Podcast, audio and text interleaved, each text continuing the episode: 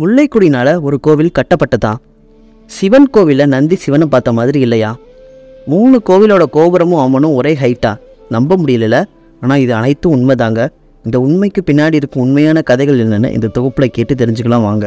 காஞ்சிபுரத்தில் தொண்டைமான் மன்னன் ஆட்சி செஞ்ச காலத்தில் ஓணன் வாழன் ரெண்டு பேர் இப்போ இருக்கிற ஆவடிலையும் புழலையும் திருடிட்டு இருந்தாங்க. இதனால் கோமான மக்கள் மன்னன் கிட்ட முறையிட்டாங்க. உடனே மன்னனும் இந்த ஓணன் வாழனை தேடி போகிறாங்க அங்கே இவங்களுக்கு இடையில் போர் நடக்க ஆரம்பிக்குது. ஆனால் இந்த போரில் தொண்டைமான் மன்னன் தோல்வி அடைகிறாங்க. இந்த வருத்தத்தில் தன்னுடைய யானையோட மறுபடியும் மன்னன் காஞ்சிபுரத்துக்கே போனார். அப்படி போகும்போது வழியில் யானையோட கால் எதிலோ சிக்கிடுச்சு. உடனே மன்னன் தேர்லேருந்து இறங்கி யானையோட காலை பார்த்தபோது யானையோட கால் முல்லைக்கொடியில் சிக்கியிருந்தது. உடனே மன்னன் அவருடைய வாள் எடுத்து அந்த முல்லைக்கொடியை அறுத்தார். அப்போது திடீர்னு அங்கேருந்து ரத்தம் தெளிச்சது. அப்போது அந்த முல்லைக்கொடி அகற்றி பார்த்தபோது ஒரு சிவலிங்கம் இருந்தது. அதை பார்த்ததுமே ஐயோ தெரியாமல் சிவபெருமானையே வெட்டிட்டேன்னு ரொம்ப கண் கலங்கி உயிரையே விட்டுலாம்னு நினச்சார். ஆனால் திடீர்னு மன்னனே வாளால் வெட்டினாலும் யாம் மாசிலாமணியாக இருப்போம் அப்படின்னு ஒரு குரல் கேட்டது. அந்த குரல் தான் இறைவனான சிவபெருமானோட குரல்.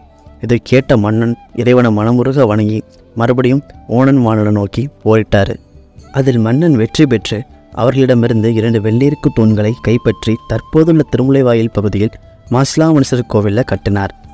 இதனாலேயே திருமுலை வாயிலுக்கு திருமுலை வாயில் என்று பெயர் வந்தது.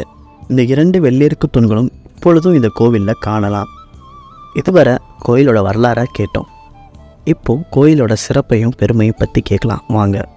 இந்த கோவில் ஒன்பதாம் நூற்றாண்டில் உள்ள சோழ மன்னனால் கட்டப்பட்டுச்சுன்னு ஆயிரக்கும் மேற்பட்ட கல்வெட்டுகள் இருக்குது தேவாரம் பாடிய சுந்தரர் அருணகிரிநாதர் ராமலிங்க சுவாமிகள் பாடப்பட்ட தலம்னு இதில் சொல்லப்படுது. பெரிய புராணத்திலும் இந்த கோவிலை பற்றி பாடப்பட்டிருக்கு. பொதுவாக எல்லா சிவன் கோவிலும் நந்தி சிவனை பார்த்த மாதிரி தான் இருக்கும். ஆனால் இந்த கோவிலில் நந்தி பகவான் கிழக்கு திசையில் இருப்பார். இதற்கு என்ன காரணம்னு பார்த்தோம்னா மன்னன் இரண்டாவது முறையாக போருக்கு போகும்போது நந்தி பகவானே மன்னனுக்கு துணையாக அமைச்சாராம்.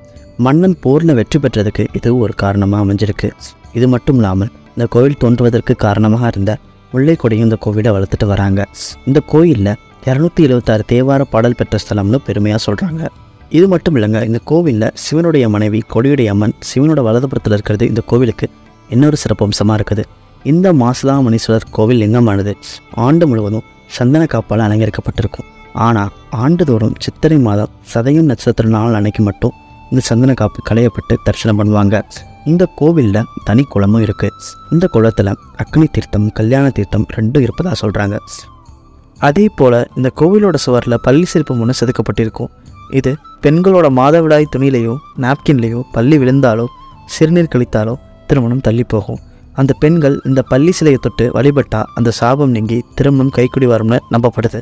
பொதுவாக கோவிலுக்கு போய் தரிசனம் பண்ணாலே நன்மை கிடைக்கும். ஆனால் மாதம் மாதம் பௌர்ணமி நாள் அன்னைக்கு திருவற்றியூர் வடிவுடைய அம்மன் மேலூர் திருவுடைய அம்மன் திருமுலைவாயில் கொடியுடைய அம்மன் இந்த மூணு அம்மனை ஒரே நாளில் தரிசனம் பண்ணோம் ரொம்ப நல்லதுன்னு நினச்சதெல்லாம் நடக்கும்னு பல சித்தர்களும் சொல்கிறாங்க இன்னும் விசேஷமாக இந்த மூன்று அம்மனோட கோவில் கோபுரம் ஒரே ஹைட்லேயும் கோவிலில் இருக்கிற மூணு அம்மனோட சிலையும் ஒரே ஹைட்டில் தான் இருக்கும். மாசிலாமணீஸ்வரர் கோவிலில் சிவன் பார்வதி சன்னதிகள் தவிர பிரசன்ன விநாயகர் முருகன் நட்ராஜர் பிச்சாண்டவர் ஸ்ரீதேவி பூதேவி சமதேவ மகாவிஷ்ணு தட்சிணாமூர்த்தி பிரம்மா விஷ்ணு துர்க்கை பைரவர்னு பல சன்னதிகளும் சிலைகளும் இருக்குது சமயக்குறவர்கள் நால்வர் மன்னர் தொண்டைமான் நீலகண்ட சிவச்சாரியார் அவங்களோட சிலைகளும் இந்த கோயிலோட மாட வீதியில் இருக்குது அதே மாதிரி இந்த கோயிலோட தாழ்வாரத்தில் ஸ்ரீ குசலபுரீஸ்வரரும் ஸ்ரீ சோழபுரீஸ்வரரும் தனித்தனி சன்னதியில் இருக்காங்க. மேலும் இந்த லிங்கங்களை ராமரின் மகன்களான லவா குசா ரெண்டு பேராலும் வழிபட்டதாக நம்பப்படுது.